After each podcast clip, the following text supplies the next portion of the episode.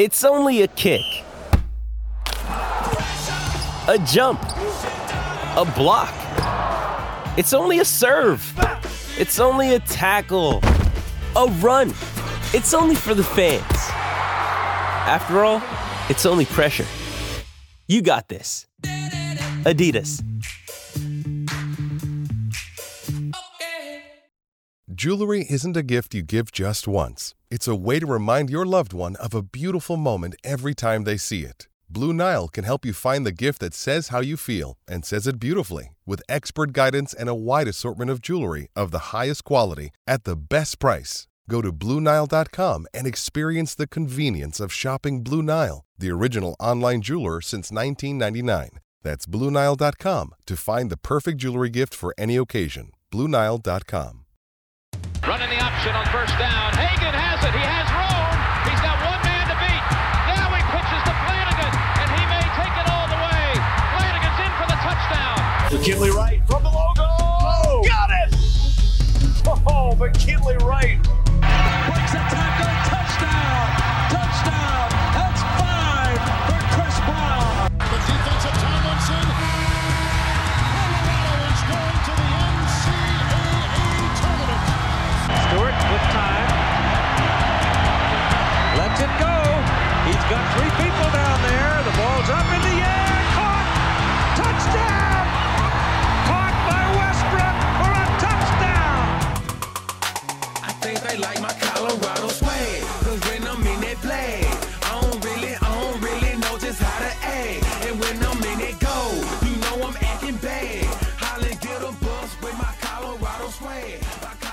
Welcome into the DNVR Buffs podcast presented by the American Raptors. I'm Henry Chisholm, and we're keeping it going with the list today. We've been uh, making a bunch of lists on this podcast, been talking about other lists a lot on this podcast. Uh, like I said, you know that's uh, that's not that's not ending today. Um, here's what we're gonna do. Uh, USA Today Sports put out basically like an updated top 25 rankings. Um, or sorry, not top 25. It's like top 130 rankings for college football. And uh, that's the entire country. So we're going to run through what they had to say about the different teams in the Pac 12. Um, mostly just because there were some differences here. There are actually some pretty big differences in this compared with uh, some of the other ones we talked about earlier this week. You know, from Jon Wilner, uh, from CBS Sport, or no, did they have a? They had something kind of different, but um, yeah, a little bit different perception here from USA Today. Also, the second half of the podcast, uh, I went through and just ranked who the most likely candidates are for breakout seasons for CU. And uh, we, I guess, we can get into like what the criteria was when we get to that point. Um, but basically, guys who haven't seen the field all that much, who I think will get a decent opportunity and have the talent and brains and all that sort of stuff to to take advantage of it. So uh, yeah, that's a plan for today. Um, like I said, starting out with these USA Today rankings.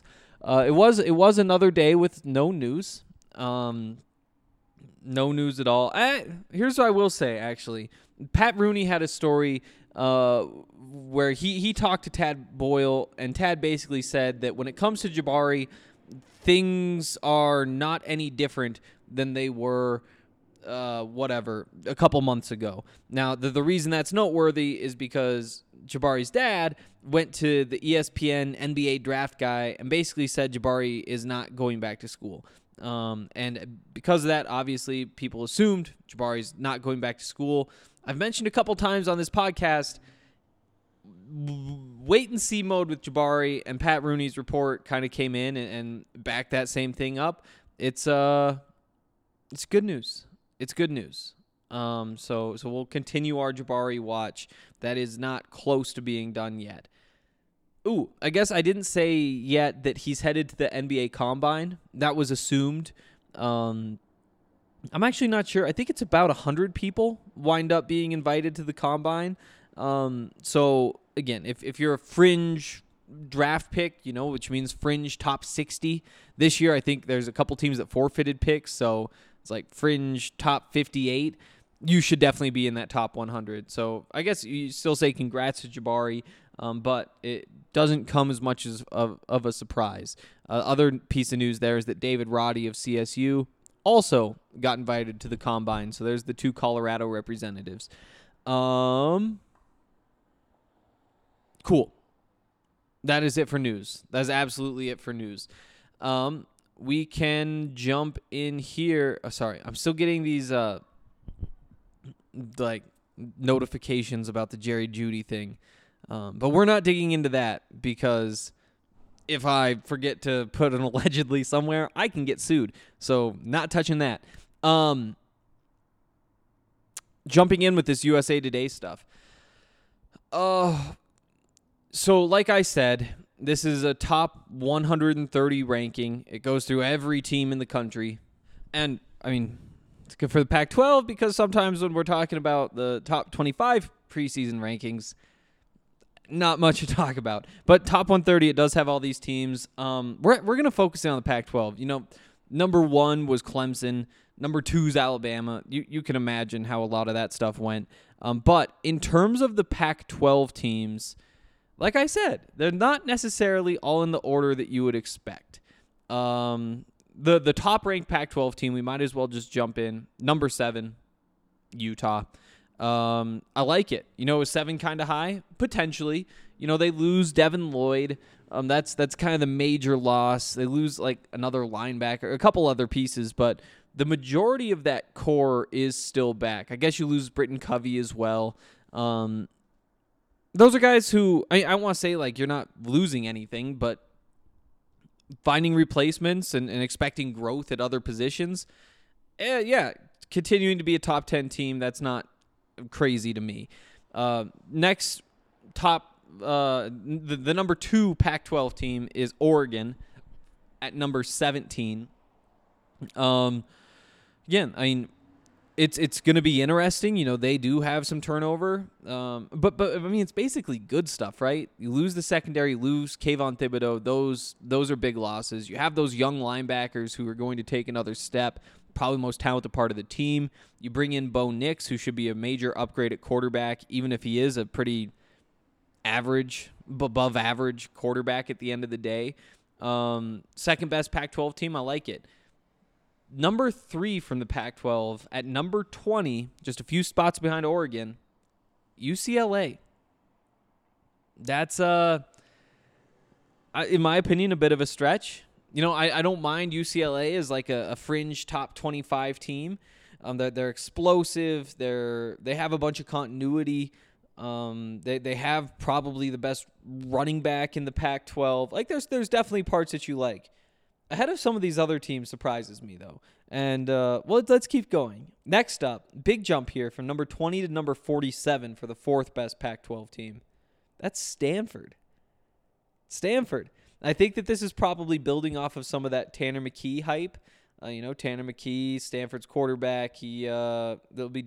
I, I think he's actually already draft eligible, but he's now being looked at as you know a, big time draft prospect for next season, um, a potential you know top 10 first round type of player. So I, I, get that part, and I guess when you run a pro style system, obviously quarterbacks are important. They they lose, I think, one running back or two, the top two running backs. I can't remember off the top of my head, um, but you know I, I've said before. I don't expect Stanford to be as bad as they were last year getting up to number four in the Pac-12, that's a that's a leap. That's a leap. You may notice the team is sliding. That's the number five Pac-12 team here, USC. Like I said, sliding in at number five, number 51 in the country. That's too low. That's too low. Um, are they a top 25 team? Honestly, maybe. You know, I'd probably have them in front of UCLA. You know, I think that if you had USC at 22 and UCLA at 26, yeah, I think I think that would kind of make some sense. Um, I'm curious why they have USC so low. I guess they don't have Jordan Addison yet. We're all just kind of assuming that's where the the wide receiver of the year winner, the Biletnikoff winner from last year, is going to wind up. But who knows?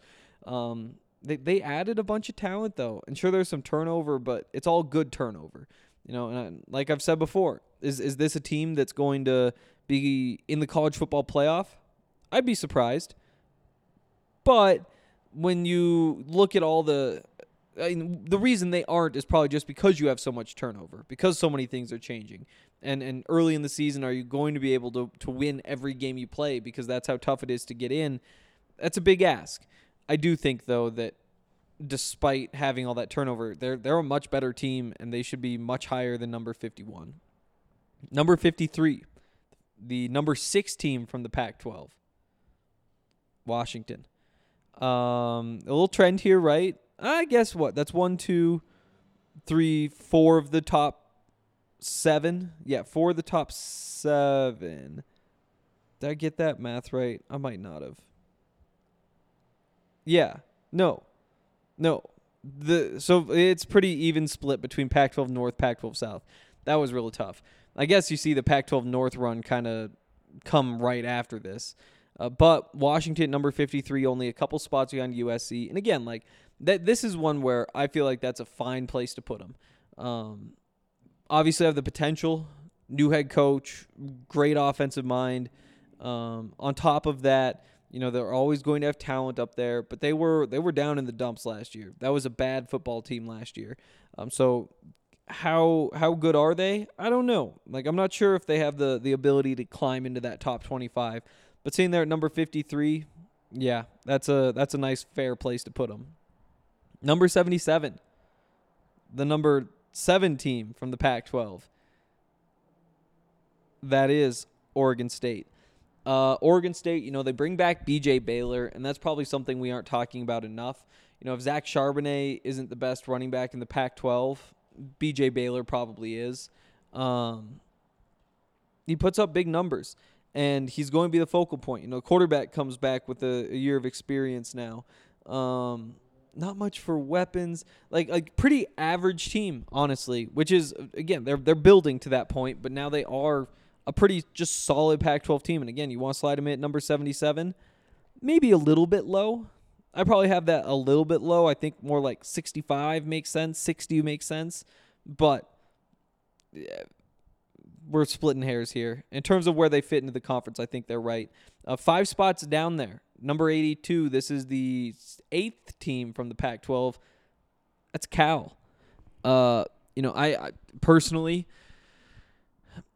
actually, you know what? 82 might be about right. I, I don't know. I, I almost think that the Pac 12 is just kind of being slighted here a little bit. Like you just bump everybody up a few spots. Um, maybe USC gets a big jump. Stanford gets knocked down a little bit. Then then we're we're in the right zone. But I mean, I, I get you know you don't like the Cal offense. You don't like the Cal offense. You like the Cal defense. I think that probably balances it out. And again, it's a pretty average team. You know, if there's 130 on this list, put them at 65, maybe 70. 82 is a, a, a little low, but again, splitting hairs here. Next up, number 88, Arizona State. It's the number nine team in the Pac-12. That's a that's an interesting place for them. I think I think any place would be right if you want to put them at number 65 and say, you know what, it's college football, turnover happens. They're going to be able to keep doing what they're doing. I, I would hear that argument. I would disagree. I think that they're going to really struggle this year. But again, that's the other that's the other side of the coin is could they actually just be number 110, 115 out of 130? I think that that's on the table with all the talent they lost. I think I mean just the amount of turnover we're seeing in college football right now, it makes it hard to predict these sorts of things just because we haven't been able to we don't have much information to back it up. You know, we've seen teams lose what they lose like 12 starters or something like that, maybe even more than that. Like we've seen things like that happen before, but what we haven't seen is that many players lost when typically there's like six or five, four, whatever starters leaving from every team. So this is I nothing could surprise me when it comes to Arizona State, but I would have them lower than this. Um, in particular, I'd have them behind Washington State. Washington State is the number 10 team on this list at number 95. Um, they lose Jayden de Laura. Um, I mean, I mean, they lose Max Borghi too. Honestly, that might be I, that's a bigger loss than than de Laura is.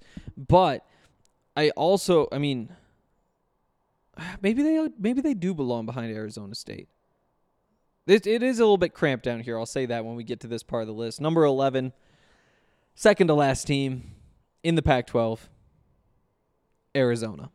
Uh, Arizona went 1 and 11 last year. Didn't win a game the year before that. They're uh, they're really really really bad. Um, but they have the recruiting attraction that they have. They they actually picked up Jayden de Laura, uh, Washington State's former quarterback. They're we've had this talk before. They're trending up, but I mean, I, I mean, I guess in the list they're not speaking too highly of them. Number 108 in the country. Do they really need to be 120? I don't know, but that's probably close to where I'd put them at this point. Um, they are in front of the last place team according to this list in the Pac-12. That's Colorado at number 113. Um, it's low, right? 113 out of 130. We'll see. I mean, uh, things need to go well for them to kind of improve upon this to crack that top 100, right? You know, when we look at what happened last year, if if they just kind of continue this trend that they're on, um, factor in the losses, factor in the additions, factor in the coaching changes, it's easy to see this team as a you know bottom 30 team. Um, they do need to get some lucky breaks. You know, Brendon Lewis needs to take a step, or JT Shrout needs to be significantly better than Brendon is. You know, if you if one of those things happens, then yeah, you could be talking about the you know number 100 team, or maybe cracking that top 100. You throw in oh Ramon Jefferson, the the running back you signed from Sam Houston. He he turns out to be solid. Well, then maybe that gets you from 100 to 90, or 100 to 85. Um, you throw in oh the offensive line actually is like it's a legitimate offensive line. You know, might be one of the worst yeah, one of the bottom tier lines in the in the Pac-12 or, or sorry, in the uh, Power 5, but still they belong. You're not looking at them saying like what is up. Then maybe that gets you from, you know, that, that 85 to 75 or 70. And then you say like, "Oh, these young corners, they're they're really looking up. They they're doing a great job." That gets you to 60. You know, and then the the new coaches, they really know what they're doing. Everybody in general is getting coached up. The the offense is being run well by Mike Sanford. That gets you up to 50. And so you can kind of see like if everything's kind of status quo, is 113 a fair ranking? Eh, it might be a couple spots low. Might be a couple spots low. Um, because you really are when you look at this Colorado team saying like, okay, we need to we need these things to go right. You know, and it's kind of 50-50. Are, are, are we going to overperform here? And you know, again, I think it's possible. I think that any one of these situations you look at individually, is Ramon Jefferson going to be good? I think there's a chance he's one of the top five, six running backs in the Pac-12. Need it to happen though, right? If if they're going to have like a bowl type of season. And so when you're going through this and saying like, oh, 50-50 proposition here, 50-50 here, 50-50 here, 50-50 here, and you need to hit 7 of those 10 to get into, you know, top 70, 75 teams, oh, then, I mean, the, the odds are against that, right? Um, so there's a list. There's what USA Today thinks of the Pac-12. I, I, in terms of just generally, like I said, I think Utah, Utah at number seven, that's probably a little generous. They're probably more like a number 12 sort of team. Um, you know, USC at number 54, that's a that's a little low. They're probably more like a 25 sort of team. I uh I think in general it's just that middle of the pack that kind of gets underrated overall when in all the time when we talk about the Pac-12. Um, but you know, all you can do is go win those games and start to change some minds. You know, Stanford might have been just a little bit high, um, but then the others are a little bit low. So I don't have big beef with these rankings. I think there are a lot of things they got right. Um, I don't. I, I think that they're probably a little bit lower on the Pac-12 than I am, but I also know that that's true of most people. um, so so maybe I'm the one who's wrong. But uh, yeah, there's those. Like I said, we've got to get into these breakout candidates for CU in this upcoming football season. Real quick though, Breckenridge Brewery is incredible. Um, you know, I've actually been slacking. I I'm not gonna drink another Breckenridge beer until Monday. When the Avs start the second round of the playoffs, but I'll be at the game regardless of who it is. That game starts, I guess, it's still two hours before the Wild and Blues play. Um, but I will tell you that on Monday I will be drinking a lot of Breckenridge beers. Between now and then, I can't make any promises. Although, I mean, you know how weekends go. All of a sudden, you're sitting down at some bar somewhere and asking if they have strawberry skies. So uh, it could be strawberry skies, Avalanche. Always drink the Avalanche at the Avalanche games. It just makes sense. Even this time of year, when you're not at Avalanche games, drink those because it makes sense. It's Avalanche season. Uh, but uh, you really can't go wrong regardless. You can go down to the farmhouse to get a great meal. You can use the beer locator on their website to see what beers they have near you. They're in, I don't like two years ago, they were in 30 states. I haven't heard how many they're in now. I would imagine it's more, right? I'd be very surprised if it's less, but wherever you are, you can probably get those. And we appreciate you if you do. Also, DraftKings Sportsbook. Uh, I didn't make any bets today either. Usually that's part of the routine. I've been in this weird. I, I'm not used to the off season yet. I got to figure out what I do in the off season. But I'm gonna have to go through and, and make a couple bets here. The Wild tonight. I feel like that's the move. Just feels like a series that's gonna go seven games. Plus, they're pulling Fleury tonight and putting in whoever the backup is. I can't remember his name. Um, I can't remember his name, but uh, that's been kind of the move for teams that Fleury's been on. It's basically whenever they pull him, they go on to win the series. So it's probably. I mean, I don't. Even, pull might not even be the right word. It might be more of a rest night. But point is, big game. I think it goes seven. Wild are going to make some money, uh, for for me at least. And uh, then we'll see what happens on Saturday to decide who's here in Denver on Monday. But that's not the point. Ooh, if you're looking to sign up, sign up and use the code DNVR because if you do that, you can put $5 on any team to win any NBA playoff game. You'll get $150 in free bets if you're right. It's an awesome way to start off your account. And, uh, why not jump in and join us all because we're having a good time. Uh, once again, that is code DNVR at DraftKings Sportsbook. Um, make sure you download the app now. Bet $5 on any NBA team to win their game and get $150 in free bets if they do. That's promo code DNVR only at DraftKings Sportsbook. Must be 21 or older, Colorado only, new customers only, minimum $5 deposit. Restrictions apply. See DraftKings.com slash sportsbook for details. Gambling problem? Call 1-800-522-4700. Okay. Um into this list, and this is a list that I made, which means that I, for the most part, agree with it. Um, it's been like an hour or so since I sat down and, and wrote all this out, and so opinions change. So maybe I'll start reading this and say I'm dumb. Uh, but these are the top 10 breakout candidates on the CU Buffs 2022 football roster. Um, in terms of criteria, I mostly just pick guys who who haven't played really at all. Um, there's some who've played a little bit. Uh, most, maybe most of them, most of them have played at least a little bit. But for the most part, we're staying away from guys like, um, bu- bu- bu- you know, Casey Roddick. You know, I think Casey Roddick is going to take a really big step this year and kind of solidify himself as one of the best offensive linemen in the Pac-12. He's played so much though that eh, that's that's not what this list is. This is a list of guys who haven't played all that much. Um, so I want to throw that in there. And uh, with that, might as well jump in. Uh, we're going to go reverse order because it's way more fun. Um, and at number 10, we've got Marvin Ham. Uh, Marvin Ham has not spent too much time on the field, got a little bit of run last year because of the injuries to the linebackers. Probably fits in best as a strong side linebacker. We'll see what the the Buffs do with him. Um, but you know, I, I, he's a junior this year, I believe. Let me double check that. I talk. No, he's still only a sophomore. These COVID years mess me up. Redshirt sophomore, which means he was on campus last year as a freshman. Year before that didn't count. Year before that, he was there as a redshirt. So he's going into year four, and he's a redshirt sophomore. It's crazy, but uh, I do think that there's a real chance that he can break through, especially because you know, you look at Robert Barnes and say, you're good in coverage for a linebacker. In terms of playing the running game, eh, we'll, we'll see. We'll see what, how you've improved. You know, Quinn Perry, you know, you're good playing the run game as as a linebacker. In terms of coverage, eh, plenty to beat it. We'll see where you've improved. Again, Marvin Ham has the tools to be a really good linebacker. It's just putting those pieces together and doing it. And uh, I think he's going to get the opportunities this year. You know, Josh Chandler-Semedo, maybe that throws a bit of a, a, wrench in things, but I still think he's going to get his time on the field. And uh, as a fourth year sophomore.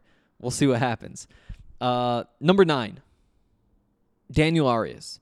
And this is kind of the one exception to the rule. He's he did play quite a bit last year, and he's been in and out for a couple years.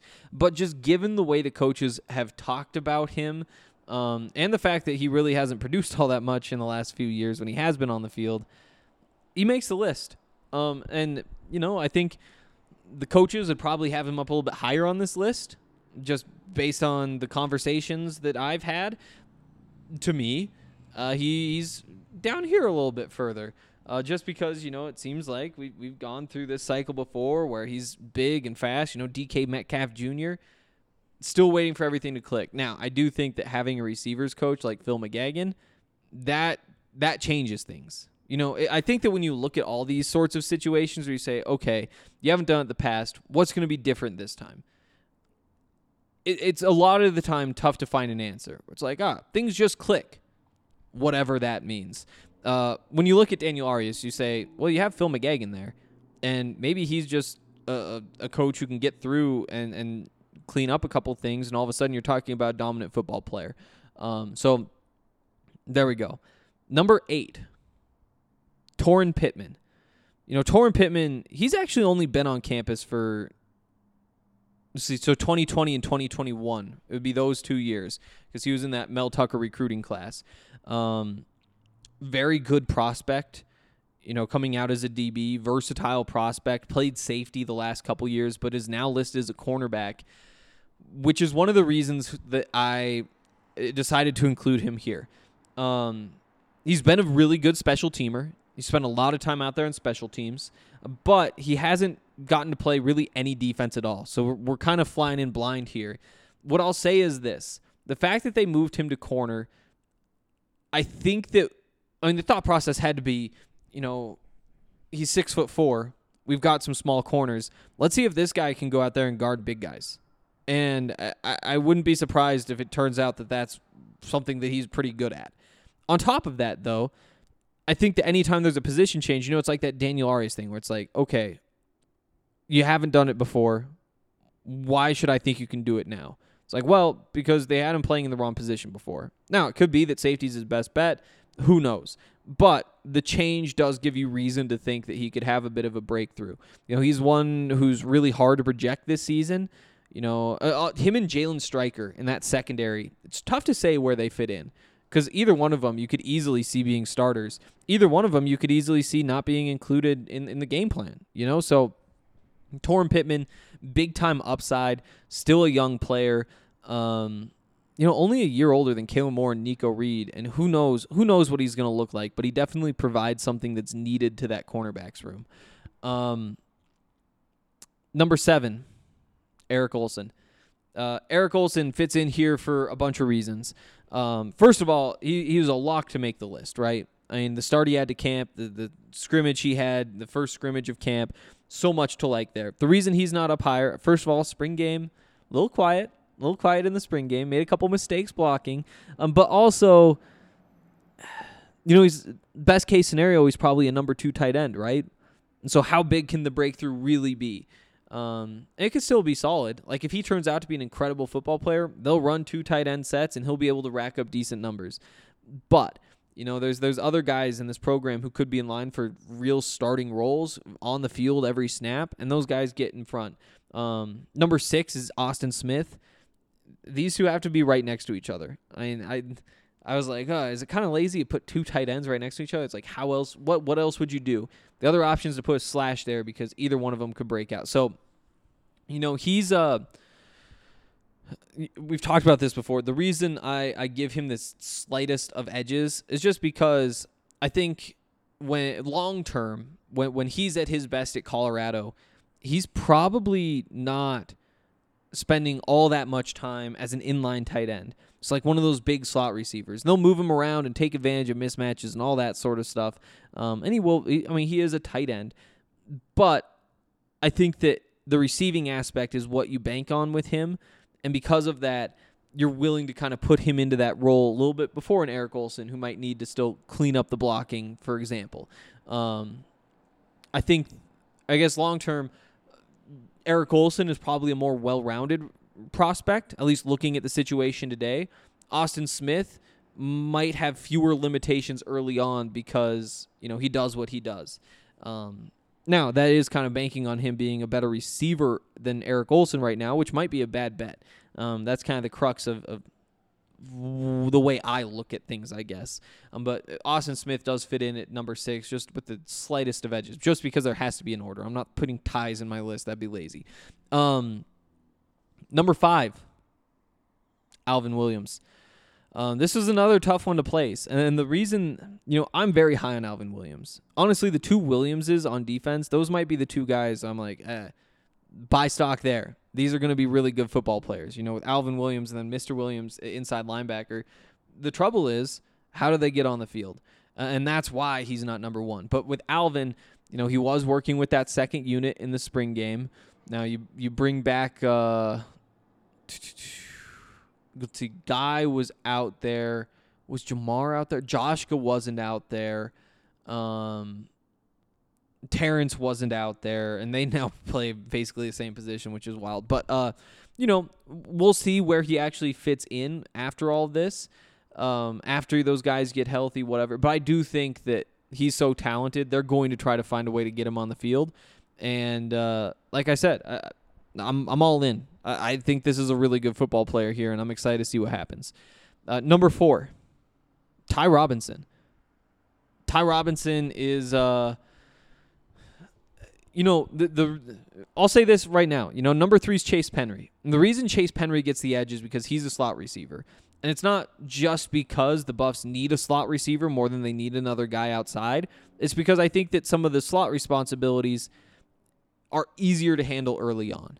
And I pause there just because you know there is a lot of it that's feeling out the coverages and, and knowing where to be and being able to think the game and some of that comes with time but when you're talking about the guys on the outside you know what happens when ty robinson goes up against toren pittman you know ty robinson was a really good basketball player in high school he's a jump ball sort of guy and he can do other stuff as well but it's, it's going to be those flashy catches or if he really catches on at cu it's because he's able to go up over guys and, and make big plays on top of doing everything else well what happens when he goes up against toren pittman you know, is he is he big enough and strong enough and, and long enough and refined enough to be making those plays right now? I'm not sure. And and again, like we're talking very slim margins. Um, but why is Chase Penry ahead of Ty Robinson? That that's why. I do think though, obviously obviously I'm really excited to see both of them. I think both of them have a really great chance of breaking out this season. Um, we'll see. We'll see. I mean, it's a deep competitive room. Um, number two, Jayle Stacks. Jayle Stacks. Um, for a couple different reasons. The big one is just that, you know, we got a taste of him last year. He played some fullback last year. Generally, things went well when that happened. Now you expect things to go better, and, you expect him to get used more just because he should be more refined. He should be ready for that. You throw in the fact that there's an offensive coordinator who's more willing to to throw the ball to to a fullback, and that factors in as well. Um, so so we talk about the kind of the year to year growth. That's that's those first two pieces. You know, he's going to get he's going to be on the field more. He's going to be a little bit better when he's on the field. That bumps you up a little bit. But then there's also the coaching growth, and I think that that really impacts him in that he will now be included in plays, and that's kind of the multiplier here. On top of that, you know, they're thin at running back. You could totally see him fitting in as, you know, that number three back is probably his ceiling, you would guess. Number three, assuming everybody's healthy. But, I mean, knock on wood as we say it, but how often do all of your running backs stay healthy all the way through a season? So, in a pinch, could he wind up being your number two back, your number one back? For sure. For sure. Um, so, there's a bunch of opportunity there. Again, I think that he has a, a, a talent. I, I, think that it's a talent that the Buffs are going to use, and that's why he fits in at number two on this list. Uh, number one, Trevor Woods. Uh, Trevor Woods playing free safety back there. I mean, there, there's a bunch of factors. A lot of them are kind of out of his control. You know, first of all, the we're talking about the big breakouts who could make these big leaps. Here's a guy who he played a little bit last season because of injuries, but he got hurt himself and that took him off the field, and so he really didn't play all that much last year. So so the the bottom is low. The, the ceiling though is fairly high just because I mean, he's a talented guy, he can pick off passes and all that. But the floor this year is pretty high as well, just because you look at the situation and say he's going to be out on that field. Like he's he's not guaranteed the starting job, but right now, I mean, if, if he's not the starting free safety, it's because Jalen Stryker, who's played cornerback the last two years and hasn't seen the field, ha- has taken that job from him. And Jalen Stryker is probably more of a slot.